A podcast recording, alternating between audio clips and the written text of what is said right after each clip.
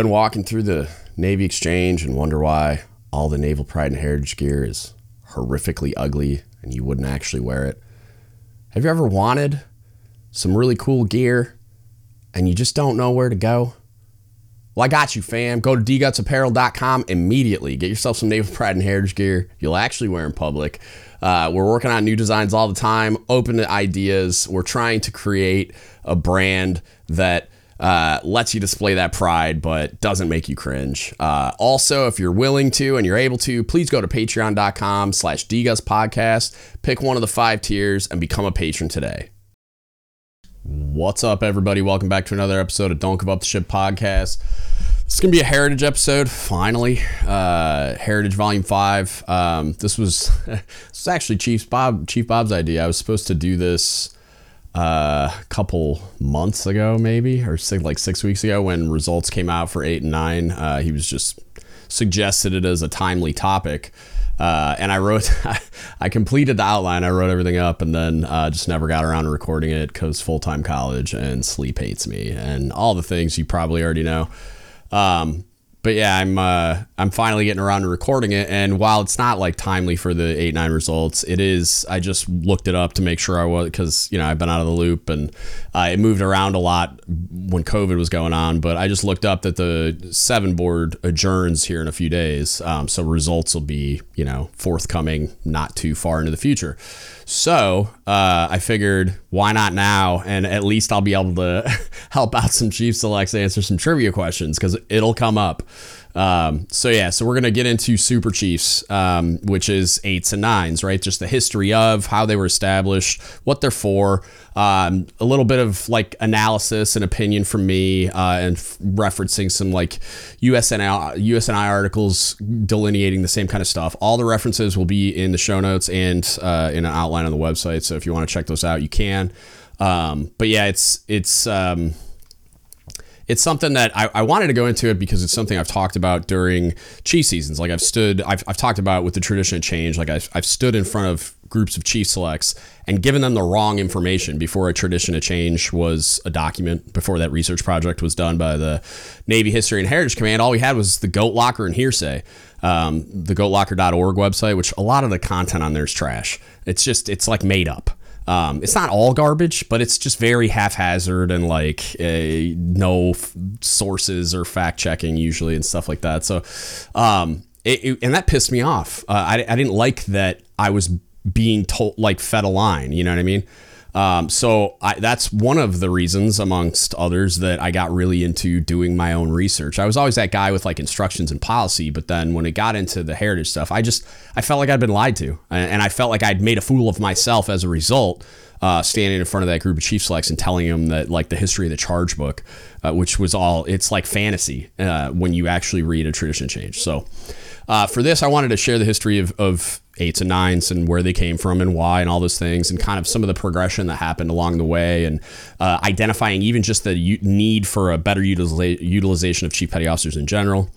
Uh, and getting in all that. And then before I jump in, uh, I was going to include this, this, part of it in this episode, but I th- it did end up being super long.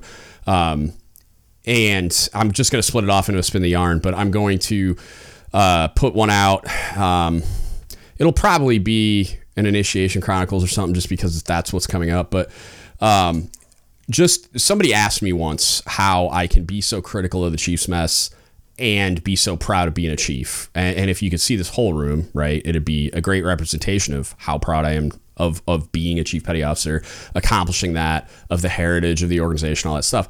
It's it's a it's a di- dichotomy for sure, but I'm going to go into that whole analysis and just deliver that narrative uh, and and answer the question. Um, and because I think there's a lot of Chiefs out there asking themselves the same questions, and I think Chief selects battle with that, right? Like you spend your whole time being a blue shirt and a lot of time demonizing the Chiefs mess, and rightly so for a lot of reasons. But then there's also this other stuff um, and I want to I want to get into how you can do both, how it's okay to feel that way, and how you can use that energy to do good and be the chief that you always wanted, the chief that your sailors want, the chief that uh, you believe the organization should be capable of.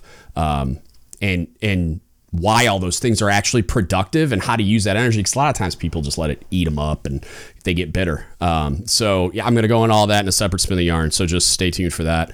Um, but yeah, Super Chiefs, right? What are they? Where'd they come from? Uh, why do you care, right? So it's all it is. Uh, there's nothing super about Super Chiefs. It's just some thing somebody came up with that they thought sounded cool. Uh, right or along, like right around when they were establishing it. I want to say it was like a headline somewhere. Um, that somebody just made up uh, when they were going to establish it. But all it is is a logical progression, right? Every service has eights and nines, right? Um, I didn't go into the research on when those were established, but I know it was way before us because when you look into the history of World War II, like my grandfather was at the time the youngest sergeant major in the history of the Marine Corps, um, and that you know it was everyone was dying around him, so they fill they fill those spots uh, like uh, as needed to keep the structure of the organization intact with all the all the battlefield casualties. So um, it's it's not it, all we did was look at the other services and make the make the logical next step right? And why it took us so long i don't know. Uh, but there is some commentary on that. It's one of the sources and we're going to get into that too. But all it is is a euphemism for senior chiefs and master chiefs uh, serving in unique roles in the navy since 1958 uh, that's when they started to establish it and uh, like I said, I the initial little introductory phrase I have here is like I was gonna I was gonna get into it about uh, timely because of eight and nine results, but um, I didn't do my homework on time, so here we are. Um, but I'll cover the establishment of the history of the Super Chief, uh, the establishment of progressing to the analysis of how and why uh, they're utilized, and an attempt to uh, like posit a way forward, like just like kind of my narrative piece at the end analysis of like how they should be used and why. Uh, so, you know, April 1st, 1893, we all know that. It's on hats and stickers all over the place, and the Navy won't let you forget it because you'll see all the chiefs in their big hats on April Fool's Day uh, doing something. Uh, and that's when it we chiefs were established and it became the the top enlisted rank in the in the Navy, right? Um, but then we progressed through World War One, World War Two. Um, and especially after World War II, when we scaled up the size of our force to like answer the needs of that conflict, when it was over, you're left with a tremendous uh, just overflow, just this inventory excess of chief petty officers and nothing to do with them. And there's a really great article in the resources uh, that I highly recommend you checking out. Um, but we had a glut of chiefs and nothing for them to do. Uh, this led to a watering down of their authority and responsibility, but also disillusionment with the organization. That's what's so cool about that article. Uh, and disillusionment with their role in the organization and uh, their role, like within the Navy in general. Uh, and in the 1948 Proceedings magazine article titled The Post War Chief Petty Officer, a closer look, Machinist Mates Chief Richard McKenna distilled in uh, distilled it down to two main problems. Uh, though I'll focus on the second one as the primary problem because I just think it's the most important. Uh, and this is a quote from the article. It says these may he's defining the problem that I'm talking about. It says these may be defined as one the subjection to an apparently endless series of transfers, meaning they just kept moving these guys around to try to find a place for them and, and a and a like gainful employment. Uh, and two, the difficulty of obtaining a duty assignment commensurate with training and ability, right? So they, these guys have a ton of training, a ton of experience, and we're talking like real world like wartime experience. Like that's very valuable, and in a peacetime military, it's very rare. Uh, so it's it, a lot of these people feel like they have a high level of experience and expertise, and they're not being used that way because there's nothing for them to do anymore. We don't have that giant demand of World War II anymore. Um, so, due to the top heavy overmanning uh, and some other issues, that's uh, but that's one of the main reasons they decided, hey, uh, what can we do with these guys? Maybe we maybe we read the room, maybe we find some parity in the other organizations, and we're just like, oh, like use the analogy. They have eights and nines, right? Well, let's do that in the Navy. Um, so that it kind of led uh, to it's just the evolution of our understanding of enlisted leadership uh, as the other branches already had senior NCOs uh, in this in the same ranks. So we're like, all right, let's do that. So uh, creation again, 1958. So the pay grades of E8, E9, senior chief and master chief were created effective June 1st, 1958, under a 1958 amendment to the Career Compensation Act of 1949, which is just um, like a military compensation uh, law policy, whatever. Um, Eligibility for promotion to E8, the senior chief level, was restricted to chiefs, permanent appointment with a minimum of four years in grade and total of 10 years of service. Uh, for elevation from E7 to Master Chief, because that happened, right? They were pulling from the Chiefs ranks to make eights and nines. So some people skipped the skipped a step. Uh, and if, if anybody knows any of these people, just uh, uh, off chance, I would love to talk to them. That'd be so fun. Um, hit me up. uh, so that for elevation from E7, so from the chief level all the way to Master Chief E9, a minimum of six years of service as a chief petty officer with a total of 13 years of service was required. And and by today's standards, that's pretty young in the service, but uh, and, and they're also saying a minimum of, right? That just qualifies you. And then from that pool, they selected the candidates kind of like we do today. Um, the E5 through E9 levels included all rates except teleman and printer, which at the time were being phased out of the naval rating structure. People holding these ratings were absorbed or converted to yeoman or radioman from teleman, teleman, teleman. I, I don't know if I'm pronouncing that accurately, uh, and primarily to lithographer from printer. Uh, service wide examinations for outstanding chiefs were held on August 5th, 1958, with the first promotions becoming effective on November 16th, 1958. A few months later, second group of chiefs from uh, the February 1959 examinations were elevated to E8 and E9 effective on May 16th, 1959. The names of the first two groups of selectees are listed in the Bureau of Naval Personnel Notices 1430 of October 17th, 1958 and May 20th, 1959. It is noted that after May 1959, elevations uh, from or elevations and promotions to E9 were through senior chief only. So that after May 1959, there was no skipping the the E8 level. Uh, also, interestingly, they were taking exams for the all these levels, which I think we should bring back. Um, that's not going to be a popular statement, but I just think, uh, it, it, and it all. I guess it.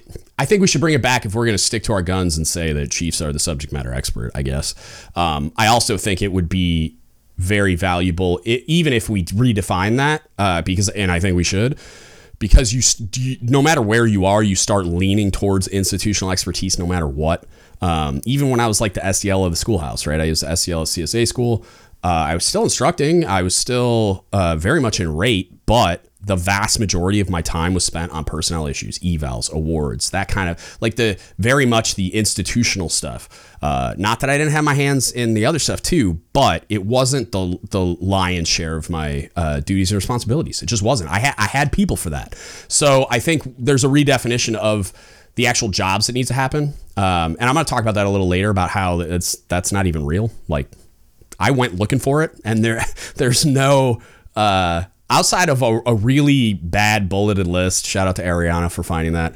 Um, Ariana, sorry, I, I, just gooned that up. But the the occupational standards, it's like a bulleted list, and it's a bunch of stuff that while it's like like okay, I mean, it's really a document intended for probably for like the development of rating guides maybe or even like the development of like enlisted career paths or some other type of criteria for selection or progression or qualification or whatever. But it's not a, a job description. It's not there's not a document that that i'm aware of. Again I'm standing by to be wrong if somebody knows where it is or can find me anything that is like a, a, real source document for the duties and responsibilities of a chief petty officer. Because we got into this whole thing about the Chief's Creed, um, which I might. I'll probably share it at the end. I, I wrote a rough draft of a revision of the Chiefs Creed. I don't think it's going to go anywhere. I've got already gotten a little feedback saying, "No, we don't need to change it." I'm like, yeah, you do, but whatever. Um, but uh, I'll read it to you guys at the end just for funsies.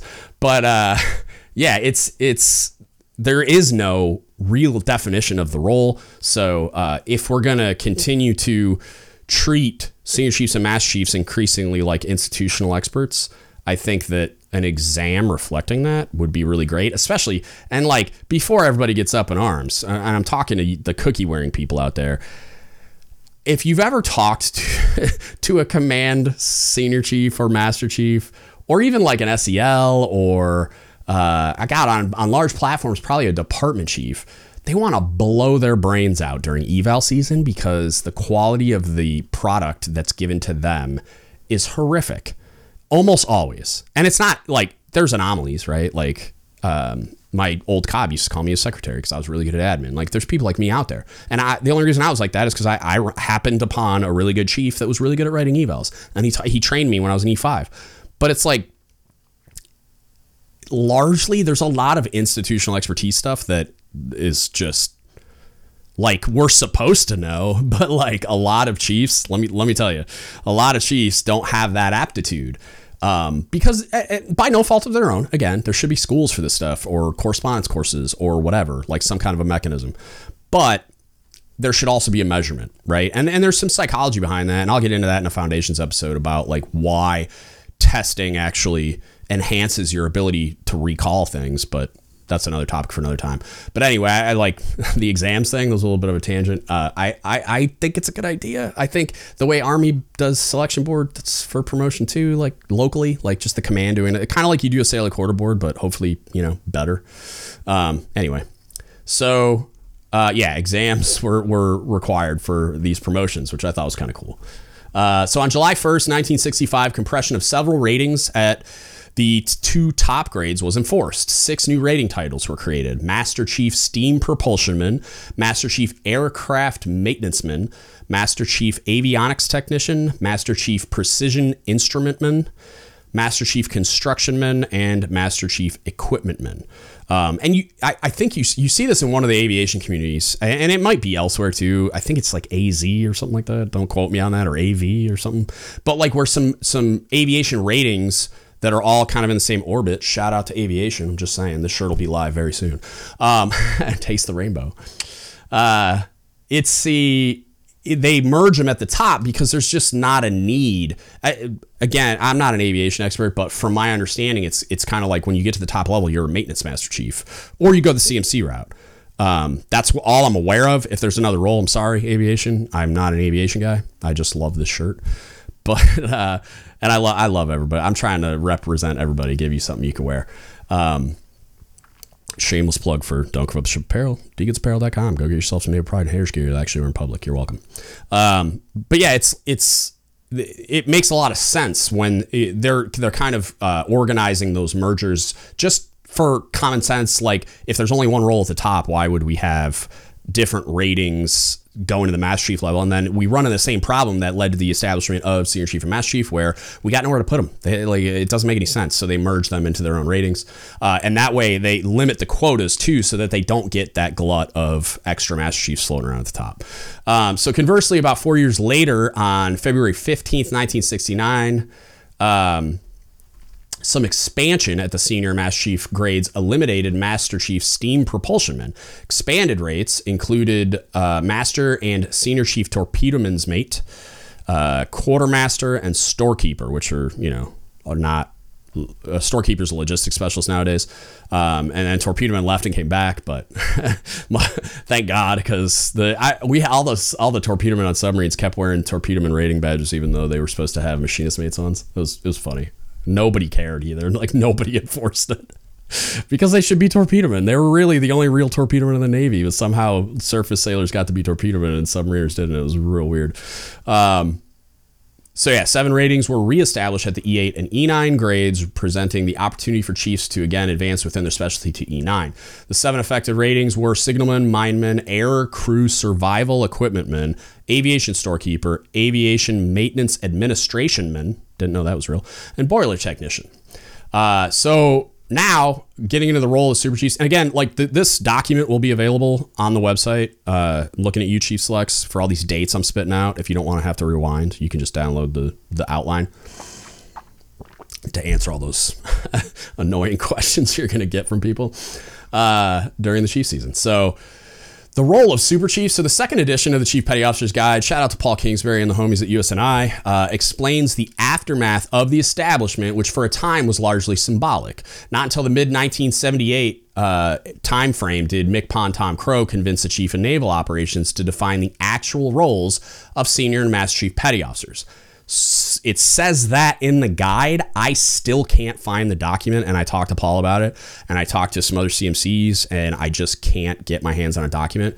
Um, I have emailed the Navy uh, Navy History and Heritage Command before, and I didn't get a response. Again, if if anybody in the audience has any hookups or links they want to send me or whatever uh, to get in contact with these people, that would be amazing. Uh, I need to revisit Navy history and heritage command because it's been a while. But uh, what they're saying here is like the the promotion of these people to senior chief and master chief largely symbolic because we didn't take the time to define what their roles would be uh, as senior chiefs and master chiefs, which is kind of nuts.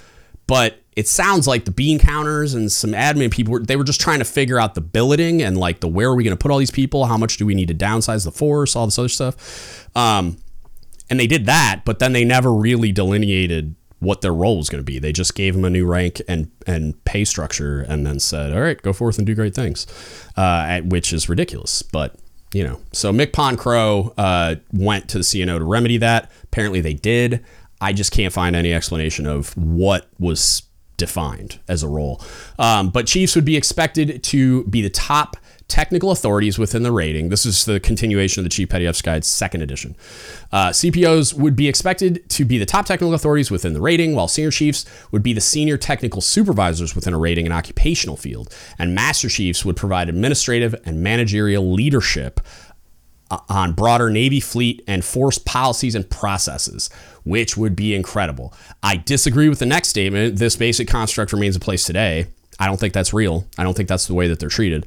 Uh, and I don't think it's the way that they're utilized. I'm a little biased because the submarine force kind of sucks at this, where technical expertise, when you get to that level, isn't really valued in the same way. Uh, you're just expected to go COB, which is our version of it's Command SEL, like CMC. Um, and it's to the point where they don't even think you should get promoted to that level without being a COB, which is ridiculous because there are submarine technical fields that only exist on submarines. Um, and we need technical experts at the top level influence influencing force policy. That sh- that should be real, and it shouldn't be a se- just a senior chief or a chief. It should be a master chief. Um, we can get into that another time too if anybody wants to debate it. But uh, anyway, I, I, disagree that it's the structure we're using today, but again, that might just be my submarine experience. Uh, I, I, do think the surface fleet's way better at this. Like I've run into a lot of, like at the selection board especially, I kind of got my eyes open to this a little bit, working with all these CS Master Chiefs and SH uh, Master, or RS, sorry, they're not uh, SHs anymore. RS Master Chief. Shout out to my, my boy Ron. Uh, he's probably listening. um, and just all these like surface community or just outside the submarine community, really. Um, LS Master Chiefs and RSs and CSs and and I got to kind of see that the I think other communities value it a lot more, but they also have that luxury because they're so big. Um, but anyway, so uh, rather than look for increased technical authorities, uh, or where they could be assigned, where increased technical authorities could be assigned. The Navy expanded advisory positions. Can't find a formal policy document, but think about like they they around the same time frame. I think it was in the 60s. I'd have to look it up, but they established like the command SEL position, and it was called uh, different things. I actually have a.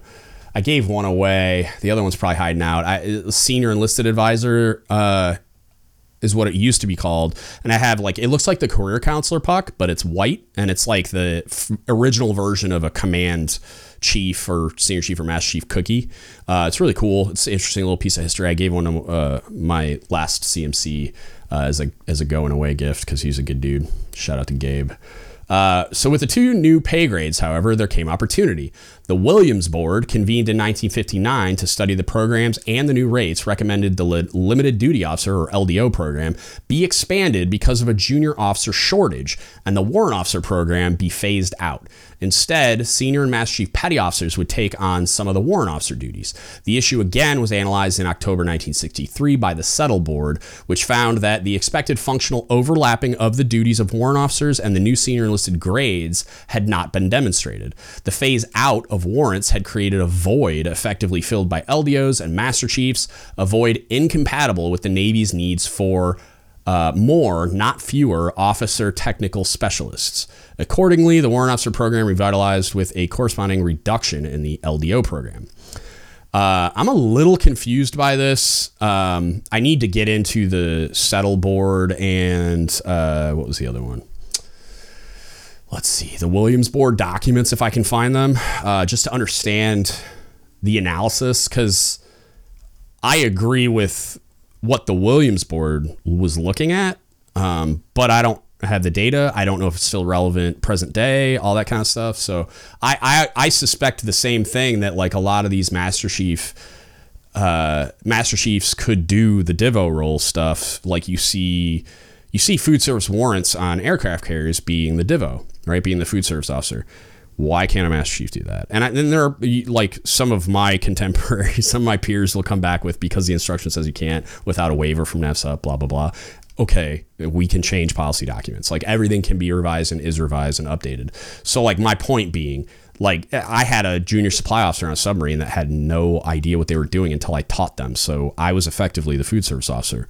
So, why can't I be the food service officer? I mean, all my evals at my last job said food service officer. So, it's like, like I, I, there are plenty of opportunities where I believe a mass chief could be doing those things, where I believe a mass chief should be doing those things. Because if we're talking about being the a division officer level function, an expert's better than a non-expert, uh, and, and, warrants are experts. To be fair, they pull from the expert community. So like I could see expanding the warrant program.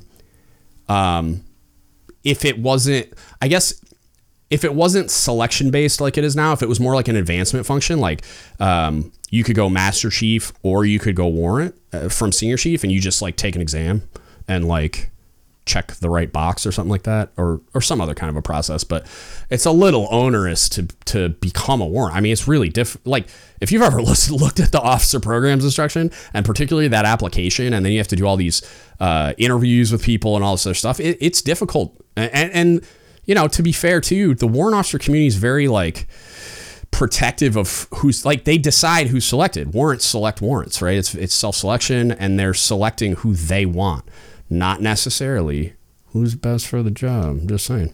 Um, I'm not. There's no conspiracy there. I'm just messing around. But it, it's. I just think it, it'd be cool if it was more of like a. You could just advance to the position, kind of like a normal advancement process, where we kind of just considered the warrant process like a, a, a, component of enlisted advancement instead of like an officer program, if that makes sense. Because um, they're not technically commissioned officers, they're warrant officers. It's different. Um, but anyway, it's enough for that tangent. Uh, an idea before its time. This was really interesting because it's not, this isn't just me being a good idea fairy. This, they actually try piloted a program where mass chiefs were divos on a ship at sea. It was it, it, I thought it was really cool. I didn't know about it until I did the research. But for a time, chiefs were filling division officer roles in a pilot program on board the USS Decatur, DDG 73. And while the Chiefs did well in the roles, the program was shuttered when a new regime relieved uh, the CNO and the MCPON. Uh, MCPON Scott referred to this as recognition that our senior enlisted personnel are truly capable of taking on additional responsibilities. In many instances, they have been underutilized for a good period of time. Because it was now clear that CPOs could run divisions, the best qualified senior chief and master chief petty officers could be commissioned as lieutenants and lieutenant commanders as required uh, to fill roles as ship's department heads. Um, I don't know how I feel about that part, but either way, like I, I believe that there should be a path, and I believe that path should be less burdened by the administrative process of going through a selection board and the application and the interview appraisals and it's like ain't nobody got time for that. Like come on. We got zoom and stuff. Like let's just let's figure this out. Like let's get something where I can just do something online, say I'd like to go the warrant route, and then maybe the selection board interviews me via you know Zoom or off Teams or whatever, and that's it. Or I take an exam and whatever. But it's like the process as it stands is pretty ridiculous. And again, if you've gone through it, you know what I'm talking about. It's it's archaic. It's it overburdened with administrative rigmarole. It's just it's it's not conducive uh, to getting these people, getting the best people in the positions, right? And, and I don't, I'm not saying you can be selective because a lot of people like to say that that that process it exists the way that it does to per- make it purposefully difficult so that they don't get people applying that um, aren't committed or like um, aren't the right people or whatever. It's like okay, well, just select based on criteria that you deem appropriate and there's going to be like quotas anyway. So it's like you're not going to over select um, quantity wise, and you're not going to get the wrong applicants. You'll get more applicants, but then just filter them out. Or there's other mechanism you can build in so that you don't get overwhelmed with applicants. Um, but anyway, I just think the process sucks. But I really thought this idea was cool. Whether they end up as 03s and 04s is a different conversation, but the idea that they can fill a Divo role, especially on a small platform, like very similar in size to a submarine, like larger, but not way larger, uh, and functions very similarly um, in, in certain ways. Uh, yeah, I think it's very cool. And it's cool that, like, this isn't just me being a good idea fairy. This is like MCPON Scott and other like the CNO and all signed off on a pilot program to to test this out, and it worked. Uh, so I thought that was very cool, and I think there should be an evolution in their roles, right? Like I don't I don't like that that they're not utilized in the way that I believe they should be, I guess, which is a selfish motivation, I suppose. But um, I I just think that they could be leveraged in in a in a more effective manner, like force wide, but particularly in the smaller communities.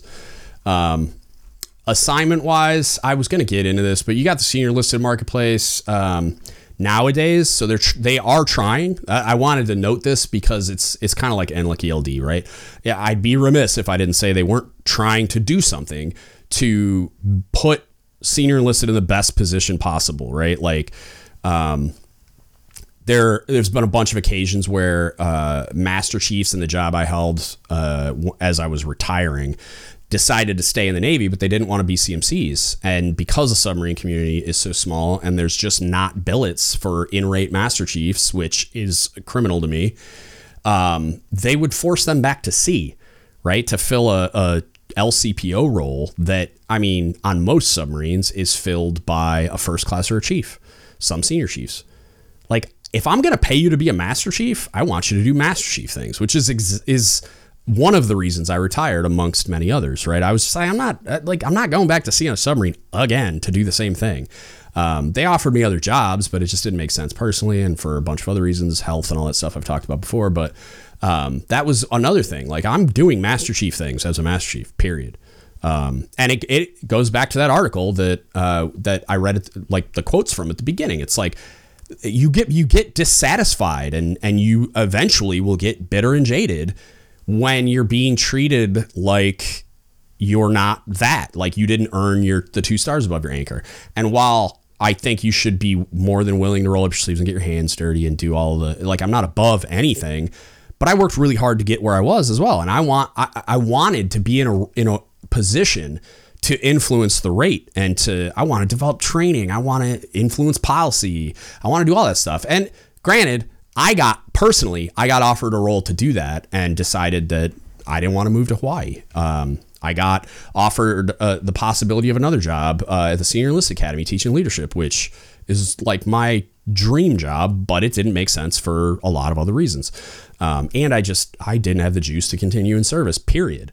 But uh, a lot of guys, a lot of guys don't. A lot of people don't get offered um, roles like that. They get forced back to sea, and they're it's like it's wasted talent and experience and knowledge. Why are we paying them as a master chief? It's just it's ridiculous. It doesn't make any sense. Um, so the senior listed marketplace is an encouraging signal that they understand that these things are happening, that it doesn't make sense, and they're trying to remedy it. Uh, I'm not going to go into the details on that, uh, just because you probably don't care uh, unless you're one of these people people I'm talking about, like senior chiefs and master chiefs. But uh, I mean, at that point, you like you should just do your own research. Um, uh, what the role should be. This is the this is the fun part. So, the actual role of a chief petty officer is hard to quantify. Uh, one of the most frustrating things about being a chief for over a decade was all of the unwritten rules, which I've I've hinted at or mentioned before um, cultural expectations and and to be honest, bullshit that's involved with being a chief, with navigating that um, ecosystem, if you will, or that hierarchy. Uh, and this is separate, though a logical progression from a mission statement, who we are and what we do organizationally, uh, which I also think is largely lacking. Uh, and without a foundational statement for what a chief does, uh, how does one arrive at a definition of the roles of a senior and master chief? Great question. Uh, I have no idea. Uh, I don't. I think it needs to be done. I think the creed needs to be redefined. I think the mission, vision, guiding principles might need a slight update. I do think they're they're pretty solid. Um, but in the marvelous traditions of our naval service, I will attempt to use my anecdotal experience, uh, hearsay, tribal knowledge, and unofficial correspondence to cobble together a pseudo analysis and call it good. So, with that being said, like I'm I'm consistently frustrated by the listless nature of enlisted assignments for my entire career, largely all the way to the end. Uh, when I watched Chiefs with zero relevant platform experience get assigned to uh, like an ISIC for a squadron, it'd be like me putting a carrier sailor as the ISIC at a Desron. If that, I don't know if they do that. I know you guys have like, uh, what's it called? The uh, a float training group and all that kind of stuff that I think function as an ISIC. I don't really know but you know what I mean? Like what I'm getting at is like putting people in positions that don't make any damn sense just because that's when their PRD was. Uh, it likely did harm to the support of those ships and crews and happened when there was a logical place to put them. Uh, and I'm I'm referencing a, a, real life experience here. Like this, I was flipping out because it just didn't make any sense. um, and uh, his expertise and experience were extremely relevant to the place we could have put him, but instead, we put him somewhere else where it didn't make any sense. He didn't have any relevant expertise uh, or experience, and it likely took away from the assistance that he was charged with providing. That was primary duty uh, to the, those boats. Um, you know, it, it's ridiculous. Like we're throwing darts in the dark, which I'm encouraged by the senior listed marketplace for that reason, because hopefully it prevents things like this from happening. You know, I'll hold my breath. Um, but yeah, I mean, it, it's we appear to be hopefully uh, trying to remedy it but and then they got like advanced position all this stuff but the cynic in me assumes that they're doing this to satisfy some spreadsheet being green and not actually making uh, making an effort to make us a more efficient and lethal organization uh, it just it frustrates me that we're not more focused on that um, because that's like our prime directive. It's like our sole reason for existing.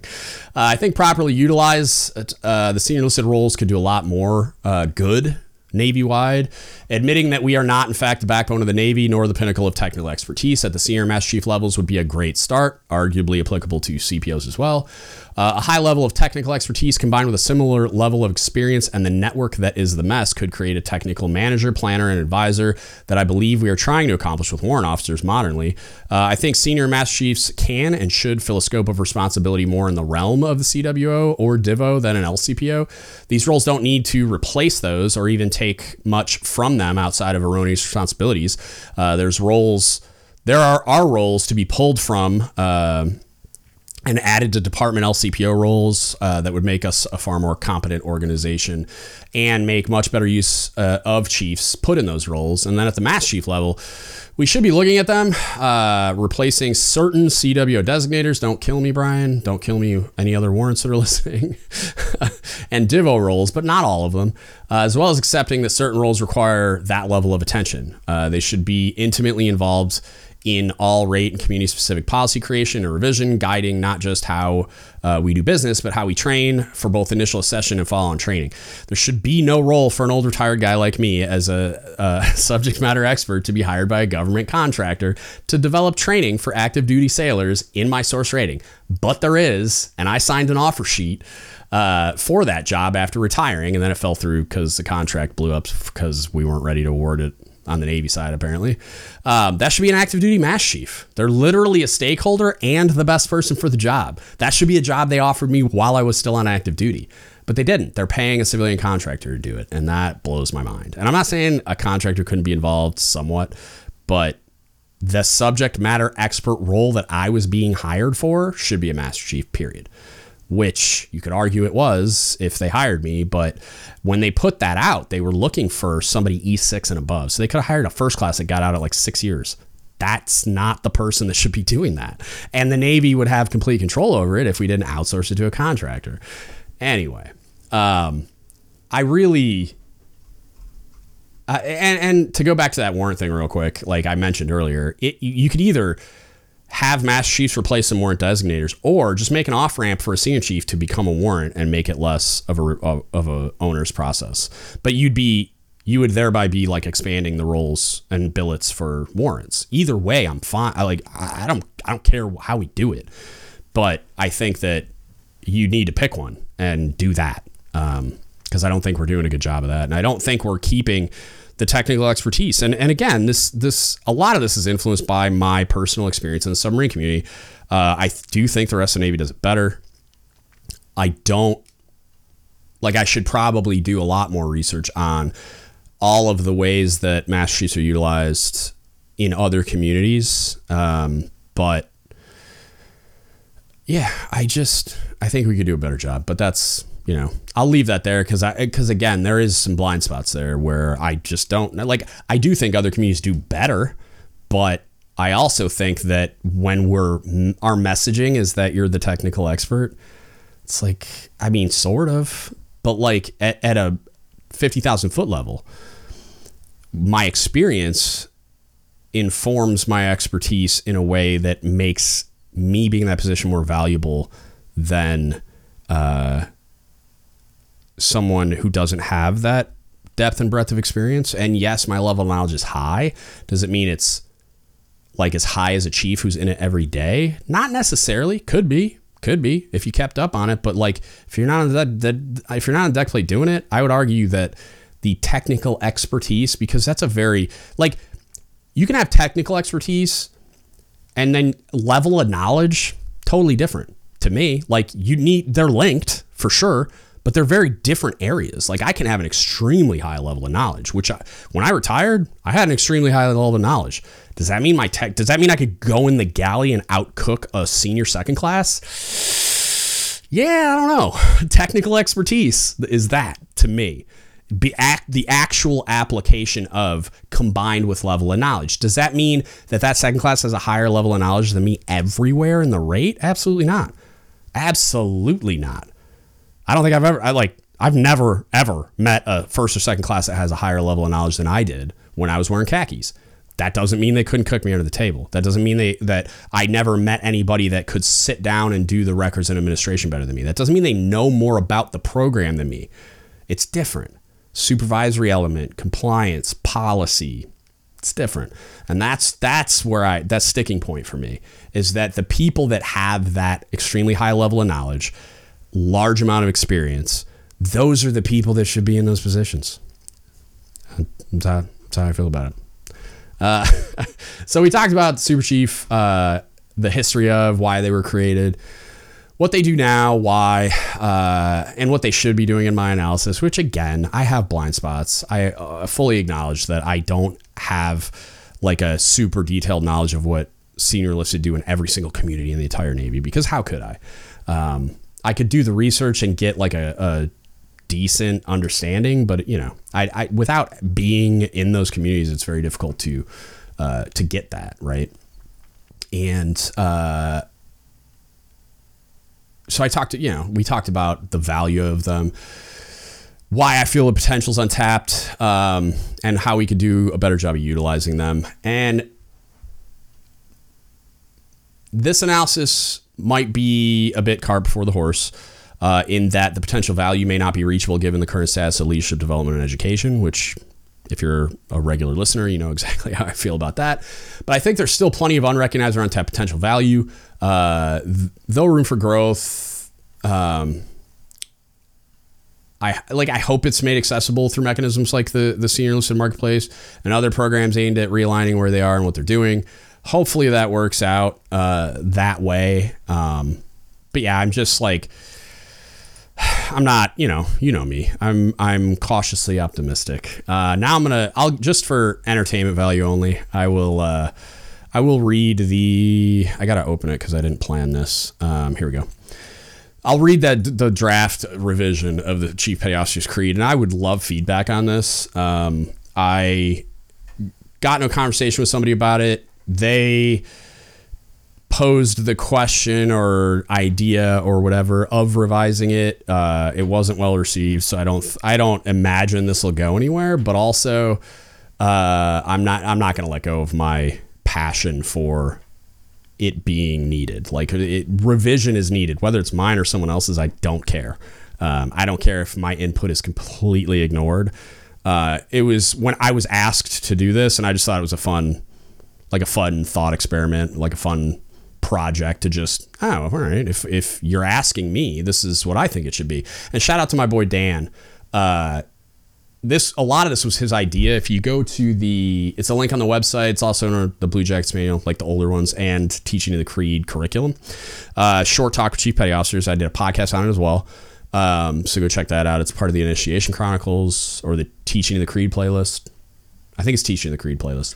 Um, but either way, it might be in both.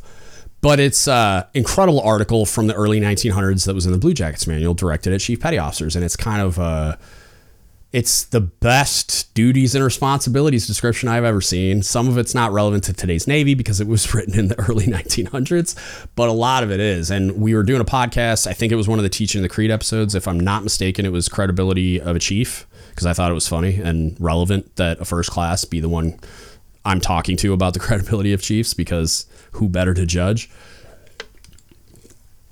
But when we were going through this article, Dan brought that up. He said at the at the end of the article, there's bullet points that summarize what they were getting at or what they were trying to get at in that article, right? The main points of that article. And he he said to me, he's like, "Why isn't this the Chiefs creed?" He's like, "This looks like a creed to me. This is who we are and what we do." A lot of the bullet point content in this is pulled directly from that. Um, so I want to give credit not only to Dan but to that article. Um, for a lot of the content that I included in this fantasy world version of the Chief Petty Officers Creed. So, all right, here we go. For over 130 years, Chief Petty Officers have been charged with the profound honor of leading sailors. We do this with an understanding of our mission to create combat ready naval forces ready to answer the call at a moment's notice. In freely accepting these responsibilities, we must understand and implement every detail of the following charge. The first bullet point ours is a position of honor and responsibility. We do our work from a sense of duty to the fact that our sailors are absolutely entitled to the best possible leader you have within you. This right is inherent and rooted irrevocably in the sailor's willingness to trust us.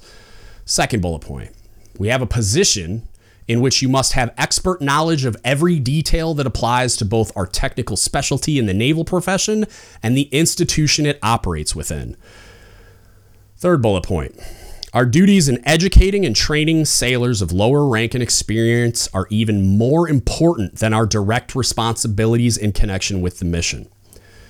Fourth bullet point. Our conduct in this position of special trust and confidence must be entirely above reproach and our daily lives, such as to set an example both from a personal as well as from a professional perspective. Last bullet point. No matter our warfare specialty or community, we will always bear in mind the critical importance of good order and discipline, and our role not simply in enforcing it, but modeling it. We will comply strictly with the formalities of military life and require the same of our juniors. And then kind of the outro at the end. We rise from the ranks from those we lead. We are not superior in any way, excluding the responsibility we willingly accept. It is a privilege to bear the weight of these fouled anchors, and it shall only remain so as long as we maintain these standards. That's my version. And I think it's more to the point. But as always, I'm down for feedback criticism if you're pissed off how dare i? Uh, again it was it was for fun. Um, someone asked me to do it. I'm not going to tell you who. And it was sent to some people in some positions that may be in that loop of or orbit or whatever uh, some people that could propose it to like the ones that matter like the MCPON and the MCPON's leadership mess. But uh, doesn't seem to be an appetite for it right now. Um, if that changes, cool. If not, you know, I, I, am not. this one I'm not even cautiously optimistic about, just because it's kind of like the reaction to rating modernization, right? Like, try to change the chief season. Like, go back when they tried to. Uh, what did they do? They changed. I think it was something to the. I think when we first came out with CPO 365, like phase one and phase two, or something. There was some something, some kind of alteration, or I think it was when Stevens sundowned the name initiation or something like that. Uh, the you know the old crusty Chiefs community component lost their shit, um, and I think that there's with that, and particularly with rating modernization, where the entire enlisted Navy lost their mind. Um, it, I don't think there's an appetite for that. Not that I, if I got in a room with these people, that I couldn't convince them that change is definitely needed if they don't already feel that way. It's more so the uh, the backlash that would be absolutely inevitable. Um, part of my proposal to like uh, solve that wound. uh, so is that the right word? I don't know. Um, is include because I've always my one of my critiques, like the quips I say while I'm critiquing the current Chief Petty Officer's Creed, is it sounds like a really good pinning script. So make it a make it the, a pinning script template. Like when you revise this, you just release whatever policy document, an instruction or a nav admin or whatever. Um, where when we release the new revision of the Chief Petty Officer's Creed, you release a script that is like this is the script template that you will just insert your information into and use, and it's that. It's a lot of that anyway. I, I think some stuff needs to get removed, but um, there's a lot of stuff in there that would sound great at a pinning ceremony, but it's not who we are and what we do. It's not a clear communication of that. And I also think there's some stuff in that that runs contrary to what our values should be and what our values are as articulated by the mission, vision, guiding principles. So, um, so yeah, that's my that's my stab at revising the Chief Petty Officer's Creed. Um, open to feedback as always. If you need anything from us, hit us up. Don't give up the podcast at gmail.com. You can Facebook message us. Uh, don't give up the podcast. You can DM us on Instagram, Reddit, or Discord at DGUTS Podcast. If you want to support us, you can go to dgutspodcast.com. There's a donate button on the website, or you can go to Don't Give Up the Ship Apparel. Get yourself some naval pride and heritage gear you actually wear in public. Uh, and uh, it's dgutsapparel.com. And then there's stickers and all kinds of cool stuff. I actually got some new stickers. I can show you guys. Hang on. Let me grab them. I got some cool new stuff. Uh, I got the little ones too.